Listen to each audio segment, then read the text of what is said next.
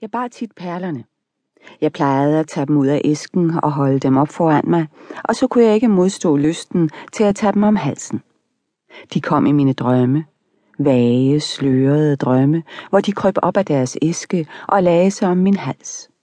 Så syntes jeg, at de krøb tættere og tættere om min hals og forsøgte at kvæle mig. De var blevet ondskabsfulde. Der var noget ondt ved dem.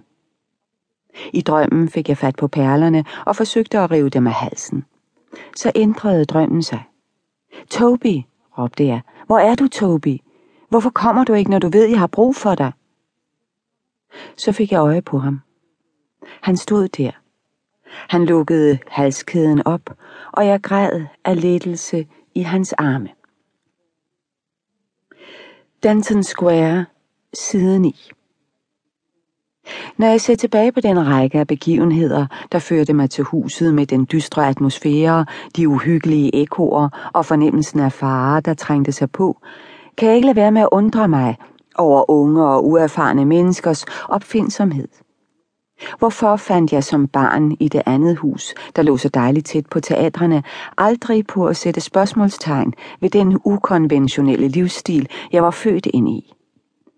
Jeg kan huske, at jeg i tusmørket stod ved mit vindue og ventede på, at lygtetænderen skulle komme og tænde lygterne på pladsen, og at jeg vågnede om morgenen ved lydene fra gaden, hestehårenes klipklap, en tjenestepiges pludselige latter, som hun stod der og snakkede hyggeligt med mælkemanden, mens kannerne blev fyldt, dørtrin, der blev skrubbet, messing, der blev pusset.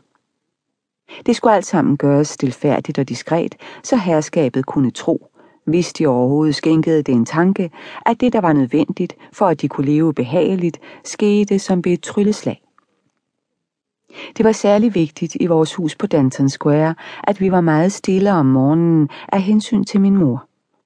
Hun stod sjældent op før til middag, og det skyldtes, at hun ikke var kommet i seng før langt hen på natten. Det var vigtigt, at hun fik sin hvile, for hun var husets centrum.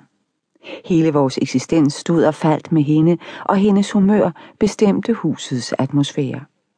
Når hun var munter, var vi meget, meget mundre, og når hun var morbid eller nedtrykt, hvad hun sommetider var, listede vi rundt på tæerne og viskede.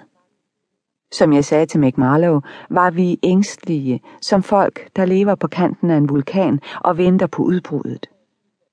Jeg læste altid og havde lige hørt om ødelæggelsen af Pompeji.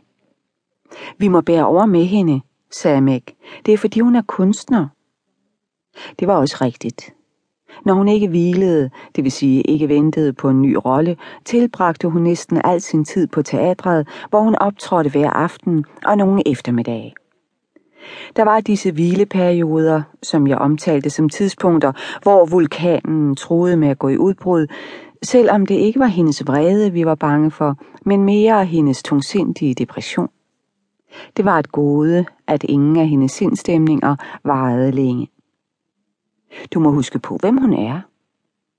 Sådan sagde Meg altid, hvis nogen af os ikke gav udtryk for den helt store beundring. Min mor var Irene Rushton. Det var i hvert fald hendes professionelle navn. Hun hed faktisk Irene Ashington, gift med Ralph Ashington, som hun var gået fra, da jeg var to år gammel. Meg, min mors påklæderske, kammerpige, deltidskogekone og hengivende slave, gjorde mig stolt og glad, når hun fortalte mig, hvordan min mor var gået sin vej.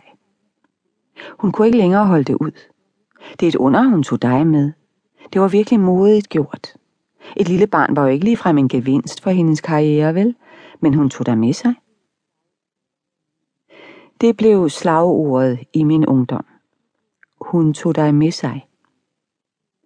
Det ville have været bedre, hvis hun ikke havde gjort det, sagde Meg engang. Jeg vidste ikke, hvad hun mente, og spekulerede på, hvor jeg ville have været, hvis hun ikke havde taget mig med sig. Et eller andet besynderligt sted, sagde Meg, da jeg plagede hende. Hun skulle aldrig være rejst. Det var ikke et liv for hende, det var det ikke. Varmt og slet ikke som i England. Kriblende dyr alle vegne. Æderkopper. Uff. Meg var redselslagen ved tanken om æderkopper. Hun havde engang været på landet, da min mor var på turné, og der havde været en æderkop i hendes seng. Meg blev aldrig træt af at fortælle, hvorfor